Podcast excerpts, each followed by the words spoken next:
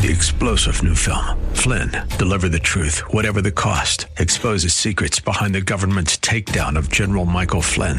Flynn knew what the intel world had been up to. He ordered the first audit of the use of contractors. This set off alarm bells. He told the truth. He was the most dangerous person for Donald Trump to hire. They had to get rid of Flynn. Flynn, deliver the truth, whatever the cost. Available now. Watch it today. Go to salemnow.com. Salemnow.com. And good morning. I'm Gary Randall. Thank you so much for joining me today. It's Wednesday, August the 4th, 2021, in the year of our Lord. Today on August 4, 1987, the Federal Communications Commission voted 4 to nothing, 4 to 0, to abolish the Fairness Doctrine. The Fairness Doctrine required radio and television stations to present balanced coverage of controversial issues. That happened under, of course, President Ronald Reagan. Today in 1790, the U.S. Coast Guard had its beginnings. President George Washington signed a measure authorizing a group of revenue cutters to enforce tariff and trade laws and prevent smuggling. That was their mission back in 1790. Probably still is, with a whole lot of other things attached to it as well. Today in 1892, business, businessman uh, Andrew Borden and his wife Abby were axed to death in their home in Fall River, Massachusetts. Lizzie Borden, Andrew's daughter from a previous marriage, was accused of killing the two, but she was later acquitted when she went to trial. The Borden family, as you know, is associated with food family. Borden, like condensed milk, you know, that Borden, and they a lot of other products as well, I'm sure. They were very, very wealthy family. It was in the news for years after that. it wasn't not so much now, I suppose, but nonetheless, that happened today in 1892. Today in 1914, Britain declared war on Germany for invading Belgium. The United States proclaimed neutrality. That neutrality would not last because, of course, the United States was drawn into World War One as well. Today in 1916, the United States reached agreement with Denmark to purchase the Danish Virgin Islands. They paid $25 million for the islands. Today in 1944, 15-year-old diary writer Anne Frank. She was arrested with her sister, her parents, and four others by the Gestapo. They'd been hiding for two years inside a building in Amsterdam. Anne and her sister Margot they died at the Bergen-Belsen concentration camp, as we know. As you know, her father later came across the diary that she had kept during their days in hiding. That was published and has become a phenomenal bestseller. People have still buy that diary to this day, or what was in the diary. Ten years ago today, a Texas jury convi- convicted polygamous sect, le- sect leader uh, Warren Jeffs they convicted him of child sexual assault in a case stemming from two young followers he'd taken as brides in what his church, quote unquote church, called spiritual marriages. Jeffs was sentenced to life in prison. Five years ago today, talking to reporters at the Pentagon, President Barack Obama vigorously denied that the $400 million cash payment to Iran that he had delivered, had a plane fly into Iran to Tehran in the middle of the night and unload a pallet off the back of the plane that had cash, U.S. dollars strapped on the pallet, $400 million in cash. I can tell you this conversation would have been different. Barack Obama, I'm sure, would have been denying the fact that there was any cash exchanged had someone not been taking pictures of the whole event in the dark there in uh, Iran when our people unloaded $400 million on a pallet in Iran said, thank you very much. We'll see you sometime. And the pictures went viral. They were all over the place on the internet and elsewhere. And so President Barack Obama didn't have the option of denying that it happened. So he was denying at this point today and five years ago that the $400 million in cash really wasn't for ransom, even though Iran immediately did what they were supposed to do once they received the 400 million dollars in cash. And when we talk about the government giving Iran 400 million as a political stunt, really, I mean, of course, the people's lives were important. Of course, every life is important, and every president should do everything they can to get political prisoners freed in other countries around the world. But good grief.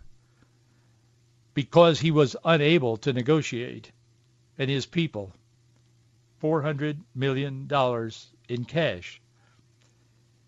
And sometimes we allow ourselves to begin to think, boy, the government sure spends a lot of their money unwisely, don't they? And we forget that it's not their money. It's your money and my money if you pay taxes.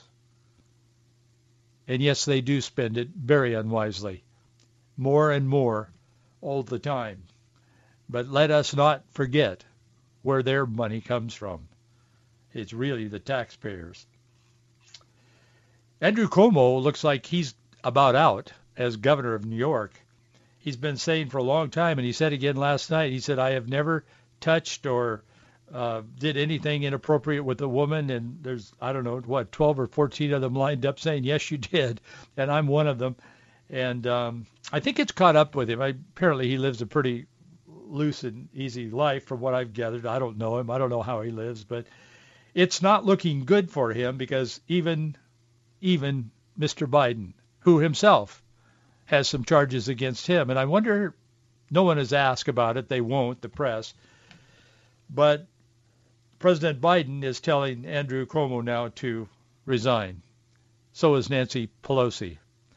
When you get that low in the sphere of of relativism where nothing is wrong unless I say it's wrong and truth is what I say in that whole venue, when you get to the point where people are saying, yeah, you better resign and they're on your side, it's pretty bad. So I think Cuomo, I mean, I can't see how he'll politically survive this episode, but he's, of course, leading the news stories this morning.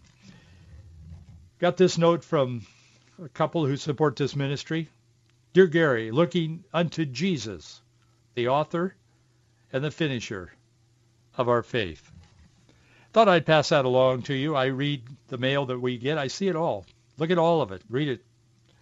Um, I don't respond to all of it, of course, but um, and it's a growing amount, thankfully. Praise the Lord, because we have expanded the ministry and we are needing to hear from more of you, and and we are. But I would encourage you if you're, you know, if you're new to the program, if you haven't been listening for a while, or if you've just started listening, um, let me encourage you to join us. We need your help. We need your support, particularly in the Portland area. We're new on KPDQ, um, and um, we're beginning to hear from people in the Portland area. We need to hear from you. We need to meet our budget in Portland. We're not now, and we didn't expect to right away, but pray about it. If you feel the Lord is speaking to your heart, join us. Help us. Stand with us in what we're doing in these days. These are perilous times, much like Paul defined in a letter to Timothy. It would be the last letter that Paul would write before he was killed for the sake of the gospel. He wrote about perilous times. These are perilous times as well. So thank you for standing with us and thank you for your support. Our address is Box 399 Bellevue, Washington 98009. Box 399 Bellevue 98009. Or you can go to our website. It's faithandfreedom.us. There are a lot of faith and freedoms out there. There were not when we started using this name and incorporated it. But there there are now. There are many of them. So be careful. Some one is Muslim. Uh, uh some are okay organizations, but they weren't using that name back in the day when we first took this name and put those words together. But anyway, it's faithandandfreedom.us. The first page you'll see, my name is there. We've had to do that to identify it. And you can go on there. You can contribute. Um, there's a tab there. You can contribute online there. It's easy to do. Even I can do it, and I have Marjorie and I support this ministry. I wouldn't ask you to do something I don't do myself. So we do. And thank you in advance for standing with us. We need your support. We need you to stand with us. As I said, particularly in the Portland area now, we want to get up to budget as quickly as we can. I mentioned 2 Timothy chapter 3. Uh, Paul was writing to a young pastor, Timothy. He said, This know also that in the last days perilous times shall come. For men shall be lovers of their own selves, covetous, boasters, proud, blasphemers, disobedient to parents, unthankful, unholy, without natural affection, truce breakers, false accusers, incontinent, fierce, despisers of those that are good, traitors, heady, high-minded, lovers of pleasure, more than lovers of God, having a form of godliness, but denying the power thereof. From such turn away. For all of this sort are they which creep into houses and lead captive silly women laden with sins, led away with divers lusts, ever learning and never able to come to the knowledge of the truth. I would submit to you that these are those kinds of days, and I think you would agree with me. I want to talk to you a little bit about ever learning, never coming to the knowledge of the truth. The left is obsessed with making progress. They're always talking about making progress. We're making progress. Ocasio-Cortez, Bernie Sanders. Doesn't matter if you're 100 years old or 30 years old. They're always trying to make progress, make progress. Well, progress is a good thing as opposed to not making progress, I suspect. Or they're talking now about making a great leap forward. President Biden is talking about making a great leap forward. Obama, President Obama dreamed of remaking America. I'd be interested to know if someone took the time to count how many times he used that phrase. We're remaking America. But his former vice president, our now president, is much more aggressive in what he's calling America's Great Leap Forward. The World Economic Forum, I've talked about that before. They meet in Davos, Switzerland. And I've talked about them. They had a meeting here just a while back, and I, I talked at some length about that meeting and what they were discussing there. But anyway, the World Economic Forum is a very far left, so-called progressive. They released a video on Monday in which they explain what they call the Great Reset. So we've got making progress, making a great leap forward, remaking America, a giant leap forward, and a great reset. So that's kind of what these people are up to. They're ever learning, but they're never coming to the knowledge of the truth. They're talking about, in their Great Reset, they're predicting, in fact, what human life will look like in the near future and how technology will help us, quote, better understand what it means to be human. The Great, Great Reset folks are saying, quote, we're getting past the last 10,000 years. In other words, we're getting rid of the past trust us for a new world order. Those are their words, not mine. Let's take a closer look at this new world order that they are ready to present. They're, the, the curtain is being drawn. They're walking out on stage. Pat Buchanan, he worked for President Reagan in the Reagan administration, along with other positions in government. I think he ran for president at one point. He's also been a lifelong political observer. He wrote an article that was published yesterday in which he outlined how Biden's great leap forward is a leap into socialism. Well, it is indeed that. It's much more than that, but it's it is that. He's right. It's into the world of Bernie Sanders and Ocasio-Cortez and Elizabeth Warren. Beginning just seven weeks into his presidency, Joe Biden signed a $1.9 trillion COVID-19 relief bill. It passed without a single Republican vote because they can do that because they have the majority. Narrow as it is, it is a majority. And if they need it, they have the vice president's vote, of course. You remember it sent $1,400 to most Americans. They got a check or an automatic deposit. It extended a $300 per week unemployment insurance boost, which expires, by the way, sep- uh, September 6th, I think it is. It expanded the child tax credit for a year, and it put $350 billion into state, local, and tribal relief. This past weekend, a bipartisan group of senators, bipartisan in quotes, including Republican Mitch McConnell and 17 other Republicans, they crafted a $1 trillion measure to repair and expand the nation's roads, bridges, ports, airports, and broadband. If you even glance at the bill, it's breathtaking to see how much of this $1 trillion has nothing to do with infrastructure. It's most of it.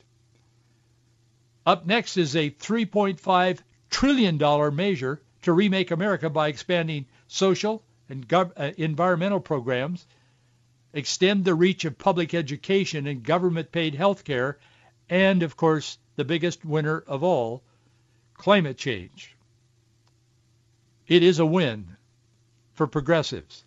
If these measures are passed into law, and it appears they will for the reasons I said, they have, albeit very narrow, they have a majority. Some already have passed.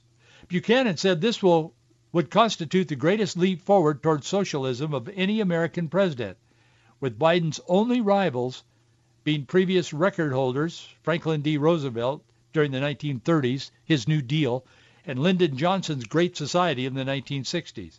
No, I don't remember FDR. I do remember Lyndon Johnson's. I was a mere baby, truly, but I do remember. So how does President Biden see this? Well, here's what he said the other day. He said the bipartisan, bipartisan infrastructure deal is the largest infrastructure bill in a century. It will grow the economy, create good paying jobs, and set America on a path to win the future. Yeah, but it never has done that in the past. It has never worked. C.S. Lewis has talked uh, quite a bit, or wrote quite a bit about progressivism. One of the quotes that he has, I don't have it in front of me, but I have quoted him, and I've quoted him on this program before in regard to progressivism. But he said, and I'm paraphrasing him, C.S. Lewis, he said, progressivism, he said, is a person walking down a wrong path. And he said when they realize they're on the wrong path, they refuse to go back and take the right path. They just keep pressing forward. That's called progressivism. And that's exactly what these people do. They keep trying these things that are so-called progressive in government, whether it's whether it's the economy, whether it's it's whatever it is, any part of the economy, education or whatever. And they realize, oh, this isn't working, so they just press forward. And it's not only here in American politics, but it's around the world. You see these countries, you wonder how do they get to where they are, like Cuba, like Venezuela. There are others. How do they get there? It's because they keep telling themselves they're progressive or some form of that thought process, and they just keep pressing forward. They're unwilling to admit this isn't working. They will never admit it isn't working, so they keep pressing forward. Lewis nailed it when he said the true progressive is the one who goes back to where they made the mistake, corrects it, and gets on the right path and makes progress. That's kind of where we are in our culture today. This World Economic Forum has released a video in which authentic futurists foretell what human life is going to look like after their so-called reset. And they say they're on the threshold of making this reset thanks to the pandemic and the shutdowns. And now it looks like we may be entering another phase when the governors will arise again, maybe, and they'll start shutting things down again. I mean, that could happen. They say in their video, and I included that in an article that I wrote today. It's on our website, faithandfreedom.us. The one video says, and I, it's embedded in the article I wrote, take a walk into the future. World Economic Forum. They put it out on Monday. They talk about Great Reset, technological wonders, which will free humanity from manual labor in favor of work which requires understanding what it means to be human. Professors, Stuart Russell of the University of California, Berkeley says in the video, we're getting past the last 10,000 years where we've used humans by and large, engaging only a tiny fraction of human abilities and forcing people into repetitive, tedious, dead-end work for the most part. When I heard him say that, I thought, yeah, I know what tedious, dead-end work for the most part feels like. When I was 16 years old and out working after school, thinning apples, that was in the central Washington orchards where I grew up. That's tedious. I thought it was dead-end work, but it wasn't. It was very productive. So if you didn't thin the apples, they stayed little and nobody wanted to buy them. I mean, every orchardist in the world knows that. So what appears to be tedious and dead end to these futurist people is actually the work of what happens in the real world. And I just use my own experience as an example, but they go on, they say, so the age of human robots is over. And we have, have to figure out a new age. That means dramatic changes to the structure of our economy and our society. This professor Amy Webb, she's at New York University, she's predicting the increased use of editing genomes in order to, quote, write a new code for life and, quote, redesign organisms for beneficial purposes. She notes that this process has already begun with some of the coronavirus vaccines, which she notes, quote, makes use of an engineered code in the form of messenger RNA. She also predicts that the use of diminished reality glasses, which will enable the wearer to remove unwanted things from their view, such as garbage, I'm quoting her, such as garbage or other people, so how does this relate to Biden's leap into socialism? Well, I'll tell you. Humanists and socialists are taking the leap hand in hand. It's like two kids at the swimming hole and they jump off a cliff into the water holding hands. And they're jumping off a cliff. In June of last year, the founder and executive chairman of the World Economic Forum, this guy's name is Klaus Schwab. I think he's taken a step back, but he's the founder. His name is Klaus Schwab, like Santa Claus, except with a K. Anyway, famously he declared that the Chinese coronavirus was an opportunity for global governments to introduce a great reset of capitalism. A globalist German engineer argued that the world, quote, world must act jointly and swiftly to revamp all aspects of our societies and economies. See, this is where these people are coming from. This is what they're thinking. This is what they're doing, and they're putting millions and billions of dollars behind this for all kinds of reasons. They hate America. They hate Western culture, even though they have become very wealthy because of the opportunities in the Western culture. The group based in Davos involves some of the most wealthy, influential people in the world. They've been pushing this agenda for a number of years. This isn't new, but they, there's a renewed energy, a renewed hopefulness that they're going to finally push up over the hump and make it and change this world forever, particularly the leader, United States of America. Back in 2016, they released a video predicting a happy future in which individuals no longer own property. I put that video in the article I wrote today as well. it's eight predictions for the world by 2030. It's interesting. They're saying, welcome to the year 2030 in this video. It was made in 2016, as I said. Welcome to my city. Or should I say our city? I don't own anything. I don't own a car. I don't own a house. I don't own any appliances or any clothes. That is, my friends, utopia for you, not for them, but for you and me. More recently, they've been hailing the benefit of quieter cities as a result of the coronavirus lockdowns. They've been talking about that a lot lately. They've been saying things like, have you noticed how quiet the city is since we had the lockdown? That was the lockdown that was ending now, kind of. And now I, these people will not be able to restrain themselves. I promise you, you're going to hear about lockdowns. I know they're saying, no, I'm not going to. Jay Inslee's been saying, we're not going to have lockdowns, but they say a lot of things and then they don't do it. The science changes, you know, from day to day, depending on the circumstances. But nonetheless, we're in that kind of in that back in that threshold again, and, and there's conversation about it. But they've been talking about quieter cities, and they've been saying that the cities are quieter, they're they're healthier emotionally for the people who live there because of the lockdown. Wouldn't it be nice if our cities could remain more quiet? Would that require another lockdown? Well, it doesn't matter because the end goal is that we are happier. And you'll be happier if your city is quieter and we can create a quieter city by locking down people, by restricting how people move and when they move around and so on. That's called improving cities around the world. They have a whole section on that. Their message is essentially, trust us. We're not evil. We're here to help you, help you have a better life.